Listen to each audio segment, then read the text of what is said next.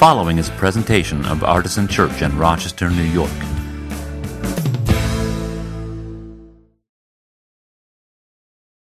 Okay, so I want to ask you a question. You don't have to answer out loud, but I want you to think about it in your head. Um, I want to do a little word association. And so, what do you think of when you hear the word alone? The first thing that pops into your head, I wonder, is it a positive thought or a negative thought? Is it neutral? Where would you be on a scale between liking the word alone and, and not feeling so good about the word alone? You know, when it comes to the concept of not being around other people, you can think about it in two ways. You can think of loneliness, which is sort of a negative connotation of alone, or you can think of solitude, which um, could have a more positive connotation of the same word.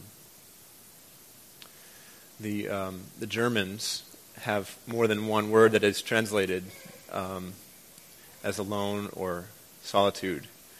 And that's important to us because we'll be thinking about this in a little bit when we dig into this chapter of Bonhoeffer's book. But one of the, one of the German words um, that I like, it's, it's, it's uh, Einsamkeit. And as I understand it, now I don't speak German, but um, I did take a German literature in translation course, so I'm pretty much an expert. Um, but as I understand it, it's, it's a, a neutral sense of aloneness.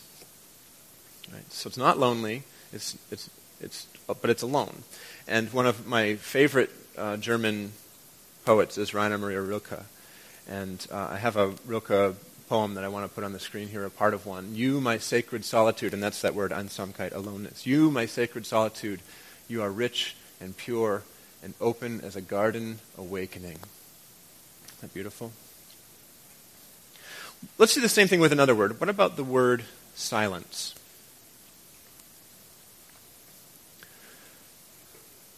Does silence have a positive connotation or a negative connotation for you? Maybe it depends on how many people live at, at your house or in your apartment. Imagine, if you will, sitting in a room with your best friend. Who's your best friend? Do you know who he or she is? If you're sitting in, your, in the room with your best friend, this might be your spouse or partner if you're um, one of those types. It might be a family member if you're one of those types. If you're sitting in the room with your best friend in silence, is that, would that indicate that something good is going on or that something bad is going on? This is a tricky one for, for spouses. For people who get married, especially early on in their marriage, does silence mean you're mad at me, or does silence mean you're content? um, now imagine this. Imagine a 45 minute commute to work or to school with no one else in the car and the radio off, and no podcasts, no headphones, nothing. Is that blissful or terrifying? or maybe somewhere in between? Well, We've reached chapter 3 in our summer read, Bonhoeffer's book, Life Together. And chapter 3 is titled The Day Alone. So we're going to be talking today about solitude and about silence. These are two classic spiritual disciplines of the Christian faith. But we're talking about them, aren't we, in the context of community.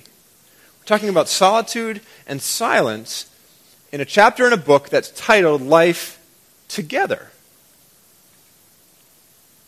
Solitude and silence in community, it might at first seem to be a contradiction in terms. But I love how Bonhoeffer frames this. Um, one of the ways that he does is, and I'm realizing I didn't bring a Bible. If someone could bring one up to me, that would be great. One of the ways that he does is with a particular scripture verse, which I think is um, quite poignant, and I guarantee that everybody in the room will know these words whether you've ever read a page of the Bible or not. Uh, so I want to ask you to turn to the book of Ecclesiastes. Now, if you want a trick for how to do that without going to page 537, which might be cheating, if you open your book in the middle, you'll probably hit Psalms or somewhere close to that. Uh, and if you flip ahead, you see Psalms, Proverbs, and then Ecclesiastes. And we're going to look at Ecclesiastes chapter 3, which is on page 537, down at the bottom of that page. And uh, as I said, you'll recognize these words even if you know nothing about the Bible. For everything there is a season, and a time for every matter under heaven a time to be born, and a time to die, a time to plant, and a time to pluck up what is planted, a time to kill, and a time to heal, a time to break down, and a time to build up, a time to weep, and a time to laugh, a time to mourn, and a time to dance, a time to throw away stones, and a time to gather stones together, a time to embrace, and a time to refrain from embracing, a time to seek, and a time to lose, a time to keep and a time to throw away, a time to tear and a time to sow, a time to keep silence and a time to speak, a time to love and a time to hate, a time for war and a time for peace. To everything, turn, turn, turn, right? So there is a time and a place for everything. By the way, the book of Ecclesiastes is um, really fun to read.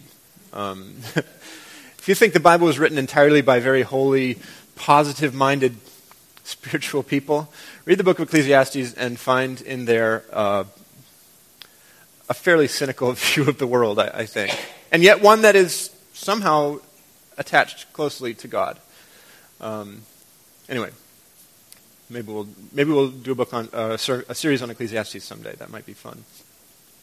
So, a time and a place for everything. And that would include both solitude and being with other people in community. It would include both silence and conversation or noise. And you know what else I didn't bring? And this is actually kind of crucial. I didn't bring my copy of Life Together, which has some highlights that I was going to read as I went through this. Um, Dan, could I ask you to go down to my office, quick like a bunny, uh, I believe it's on my desk to the left of my keyboard.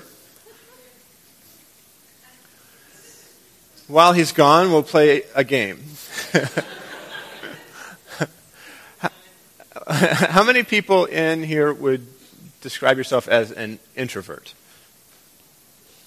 Holy cow. I knew we had some, but wow. Okay, so how many of you describe yourself as an extrovert? Those hands went way up higher. One of them has one person has two hands up. I see a person doing the uh, a wave here. Um, how many of you at the ballpark when they do the wave you're like,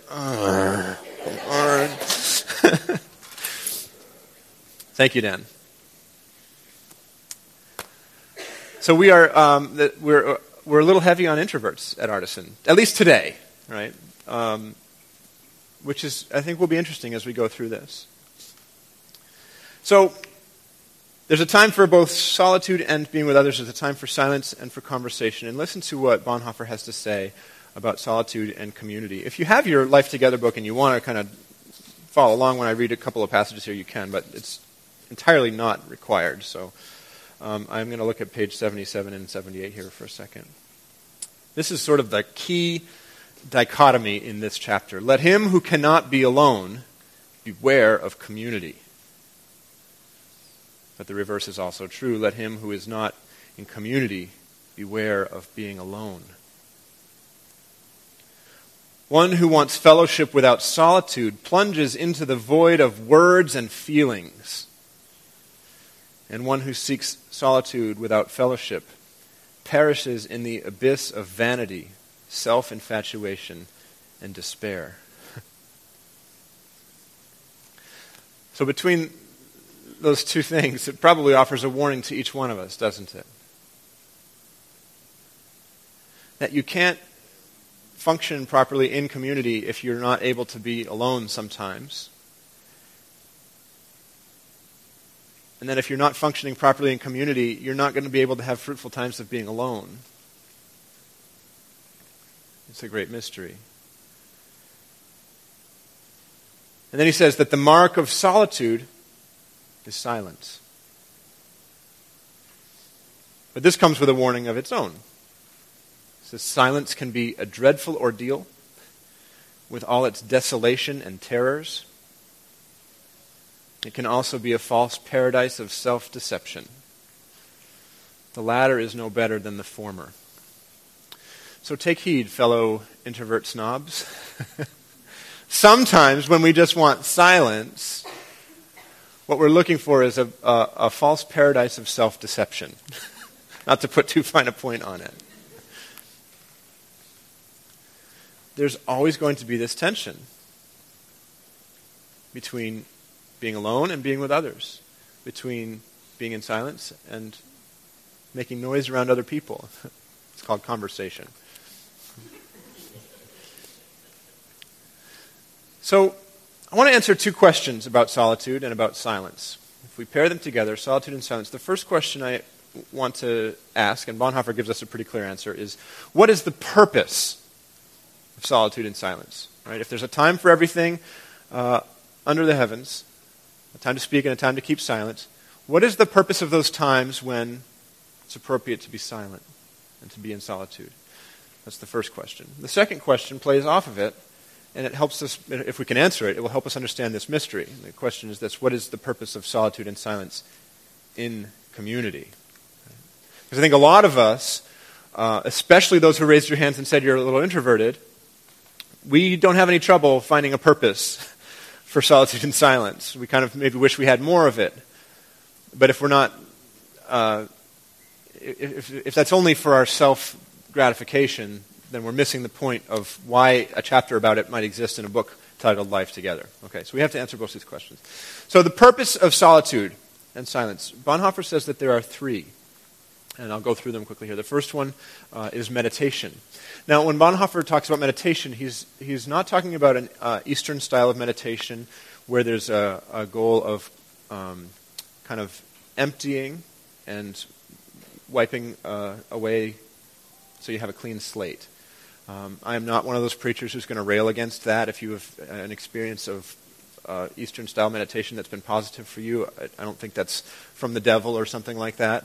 Um, but that's not what Bonhoeffer is talking about when he says meditation. That's why I want to bring that up. When Bonhoeffer talks about meditation, what he's talking about is nothing less than meditating on Scripture. Right. page 79. Silence is nothing else but waiting for God's Word and coming from God's Word with a blessing. So, once again, we can think about all of this stuff in the book Life Together in the context of and in the wake of our thematic thread from last year being shaped by the words of Scripture. This just offers a different context and methodology for how we could be shaped by the words of Scripture. And that's really been kind of fun to discover as I've reread this book because I did not reread the book prior to choosing it, um, and the leadership team was involved in that, that decision as well. Uh, as our summer read, I hadn't read it in years, and so I had forgotten how much emphasis Bonhoeffer places on Scripture throughout this book. Um, so it's been really neat to see how Shaped by the Words really pushed us into life together, which will push us into, we hope, our next decade, which is the coming theme.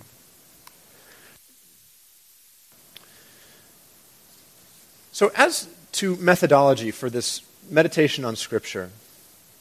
It's different, and it's a contrast to his uh, instructions about how we ought to use Scripture when we're spending the day with others. Now, those of you who came to our morning liturgies this past week on Tuesday and Thursday, you remember that we read Scripture together. And it was not two or three verses at a time, we read entire chapters of Scripture together. This is very different. Here, page 82. If in our reading of the scriptures together we are led into the whole length and breadth of the Bible, here, and he's referring to meditation during solitude, here we go into the unfathomable depths of a particular sentence and word. Both are equally necessary.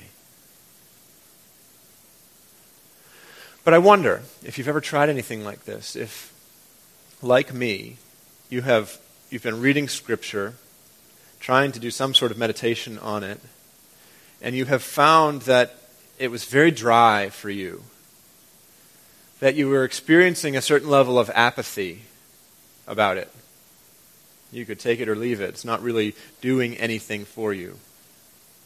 Or even that you were unable to meditate at all. Right? If, if you're in that boat, clearly you are not ready for meditation like Bonhoeffer describes it. Except that you are.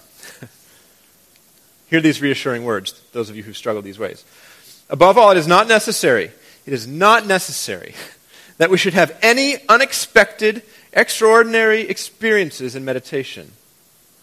This can happen, but if it does not, it is not a sign that the meditation period has been useless. Not only at the beginning, but repeatedly. And that's important for me to hear. Not only at the beginning, but repeatedly, there will be times when we feel a great spiritual dryness and apathy and aversion, even an inability to meditate. It is here that our old vanity and our illicit claims upon God may creep in by a pious detour. These words are dense. It is here that our old vanity and our illicit claims upon God may creep in by a pious detour, as if it were our right to have nothing but elevating and fruitful experiences, and as if the discovery of our own inner poverty were quite below our dignity. Wow, that is a that's not even a slap to the face. That is a roundhouse punch. With that attitude, we shall make no process, progress. So, uh, uh, to, to boil that part of it down, here's what he's saying. If you've tried to meditate and it didn't go well and you didn't have a positive experience and you quit, that is not acceptable. It's not a good reason to quit. Keep going.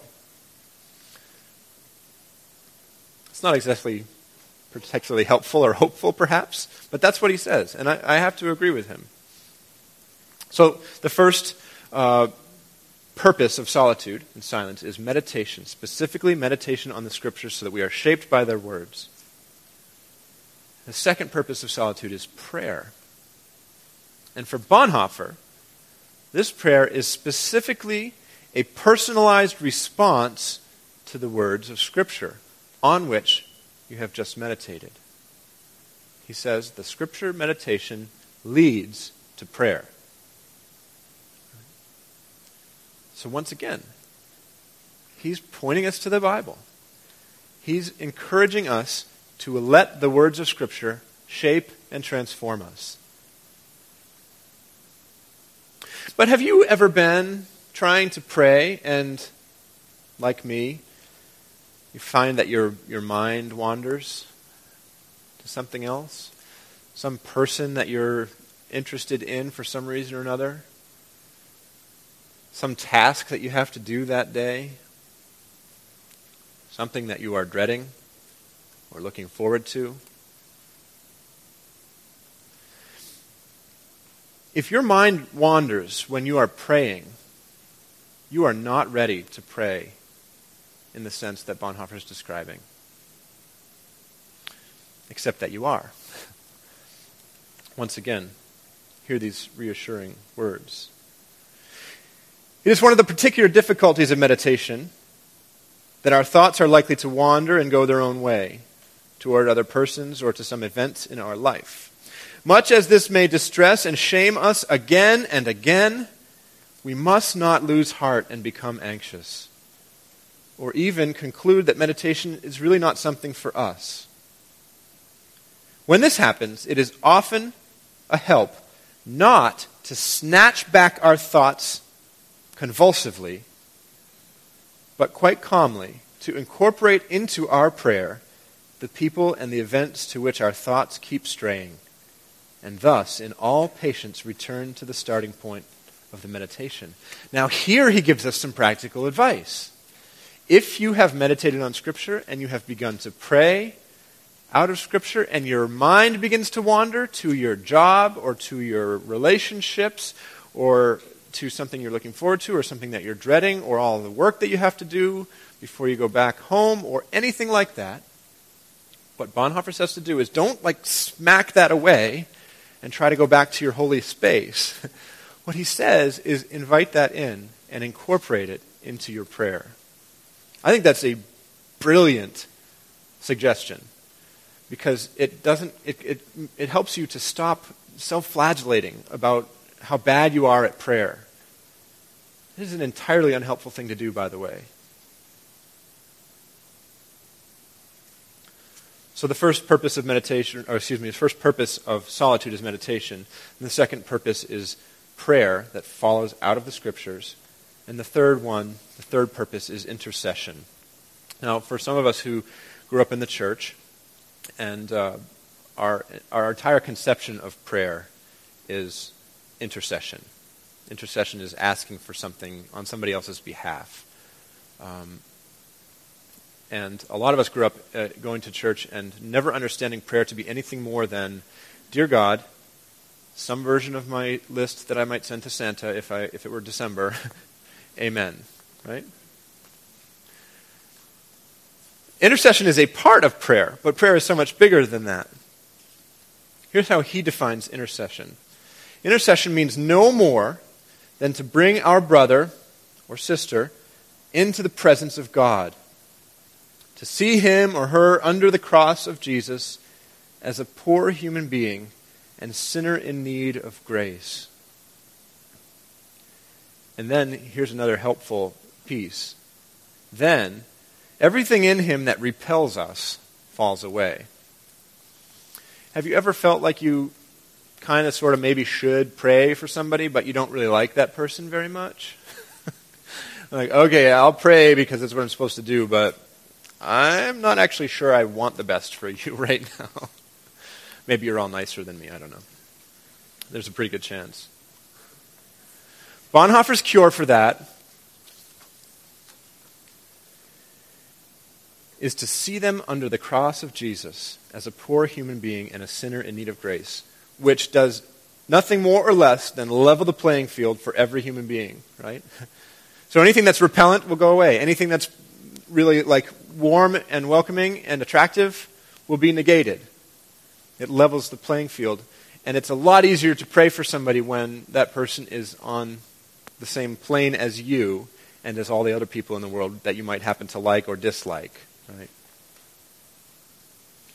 So these three purposes for solitude and for silence meditation,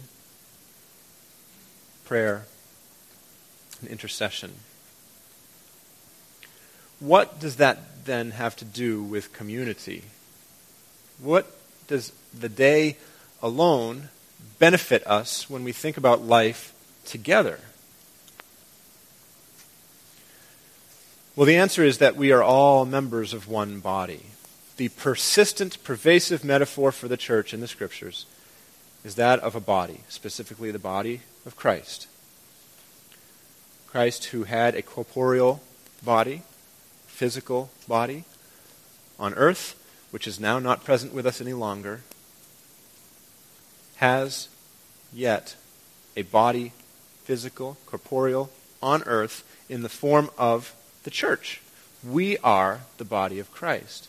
All of you who are part of Artisan are part of a body, an organism. And it doesn't matter if you've signed a membership covenant. It doesn't matter how much you give, if any. It doesn't matter if you're involved in ministry at a top level and everybody gets to see it. It doesn't matter if you sweep the floors. It doesn't matter if you do nothing. If you come into this place and worship in this room or participate in this church in any other way, I am telling you that you are a part of this body.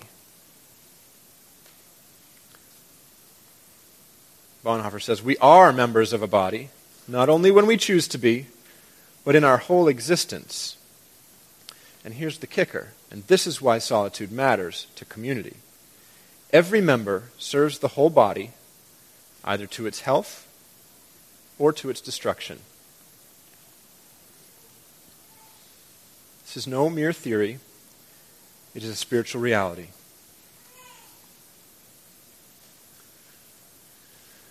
As members, and, and the, the word member is so confusing when you see you are members of the body. It sounds like you have like uh, you're, you're members of a club. That's not what it means. In that context, the translation into the word members means a body part, right? Perhaps you can think of context when that word might be used that way. That's what it means, uh, except that it refers to all the parts of the body. So I prefer the translation that said we're one body with many parts. That's probably closer to the truth. Whatever part of the body you are, whatever you do, to care for yourself, to grow in your faith, it affects everybody else.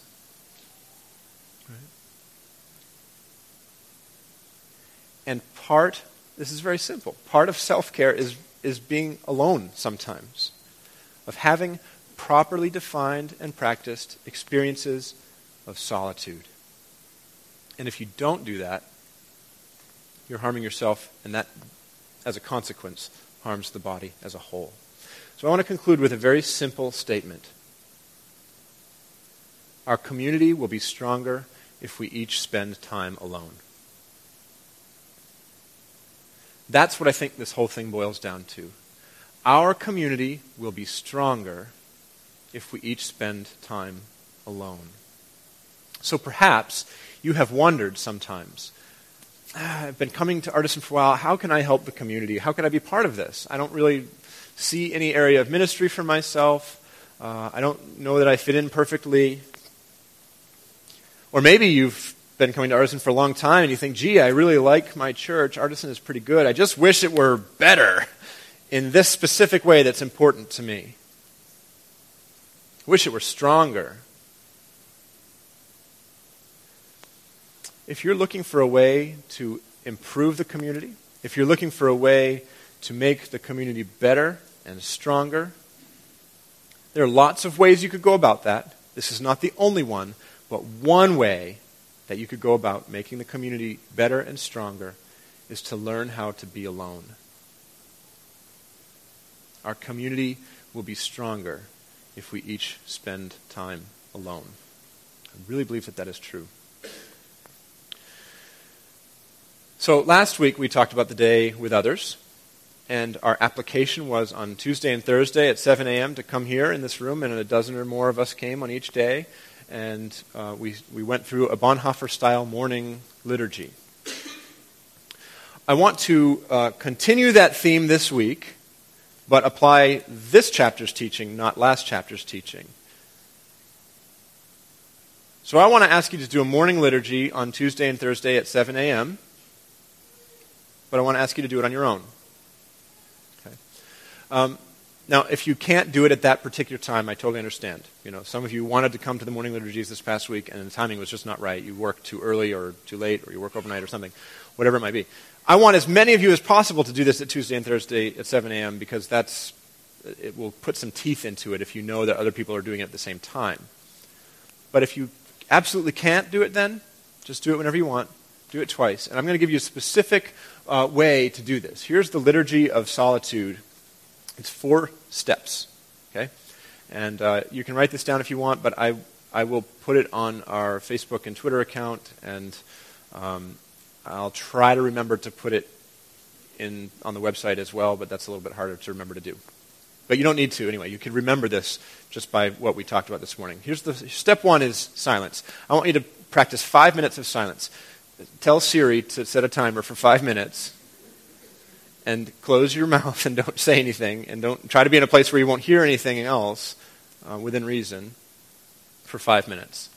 And I would be very curious to hear if that feels like an eternity to you or if it feels like the blink of an eye. Five minutes of silence is step one. Step two is meditate on a verse of the Bible. And I didn't put it in my notes and I can remember it. It's so easy to remember. It's John, because we love John. We've been doing John for a couple of years off and on. 10, 11. That's easy, right? I got it right. I had to make sure. Five minutes of silence. Meditate on John 10, 11. Now remember, it's just a few words. You're not going to go all the way through. You, you, can allow these different words to soak into you a little bit at a time. And uh, spend a while on that. I would say you want to do at least five minutes for each of these four steps. Number three, pray out of that verse. Okay? So remember how the meditation on Scripture leads to prayer. And in this case, it's not intercessory prayer yet. It's not praying for your friends or your family or yourself. Uh, it's praying something out of the Scriptures. And in this case, praying something out of John 10 11. It's easy to say it. John 10 11. Five minutes of silence, meditate on John 10 11, pray out of that verse, and then the last thing is intercession. Pray for others. You know, and you can pray certainly for your family and friends. You can absolutely pray, and I would 100% encourage you to pray for the, the prayer requests that were shared earlier during our congregational prayer time. But you also have to pray for those people who kind of like are repellent to you. right? Remember, think of them as a person under the cross of Jesus in need of love and grace. Just like you, just like your best friend, just like your mom, just like your kids. That's what I'm going to ask you to do. Tuesday at 7 a.m. and again Thursday at 7 a.m. Take 20 minutes or more to do a liturgy of solitude. Five minutes of silence. Meditate on John 10, 11, both days. Pray out of that verse. And then pray for others. That will be our liturgy of solitude. And um, I would love to hear from you. I would really love to hear from you how that goes. So please send me an email or text me or something um, and let me know because I'm very curious to hear how that experience goes for us. So uh, let's close with prayer. Will you pray with me? God, we thank you for the witness of your servant, Dietrich Bonhoeffer, for this book and the way that it's uh, seeming to be placed at just a perfect time between our thinking about being shaped by the words and our thinking about what our next decade as a church community will be like. Uh, we pray that uh, we would know and accept and live out the truth from Ecclesiastes that there's a time for everything. And uh, specifically, we ask for your help this week as we try to practice the discipline of solitude and silence. We pray that your Holy Spirit would be present with us in our aloneness, that we would be shaped by the words of Scripture on which we meditate, that we would be led into prayer and into, and into intercession, that these experiences would be transformative for us and uh, ultimately would make our community stronger. May it be true that our community becomes stronger when we learn to spend some time alone. We pray through Christ our Lord. Amen. Well, let me invite you now to a community sacrament, one that is very much about being together, and uh, that is the Lord's Supper, Holy Communion. At Artisan, we practice intinction, so you can tear off a piece of the bread. That means tear off a piece of the bread and dip it in one of the cups. We have wine and juice labeled at both stations. If you'd like to have your kids take communion with you, that's fine. If you want to get them right after you take communion, that's fine. Uh, if you'd like to receive personalized prayer, you can have that happen up here um, under the cross. This is an open table. It's the table of the Lord, not of the church. It is Jesus who invites, it to you, invites you to it, not me. So, all who are seeking to follow the invitation of Christ are welcome to this place and to this sacrament. We bless you and um, are thrilled to join in this experience together. And we'll continue to sing a couple more songs as we do it. So, respond as the Spirit leads. Amen.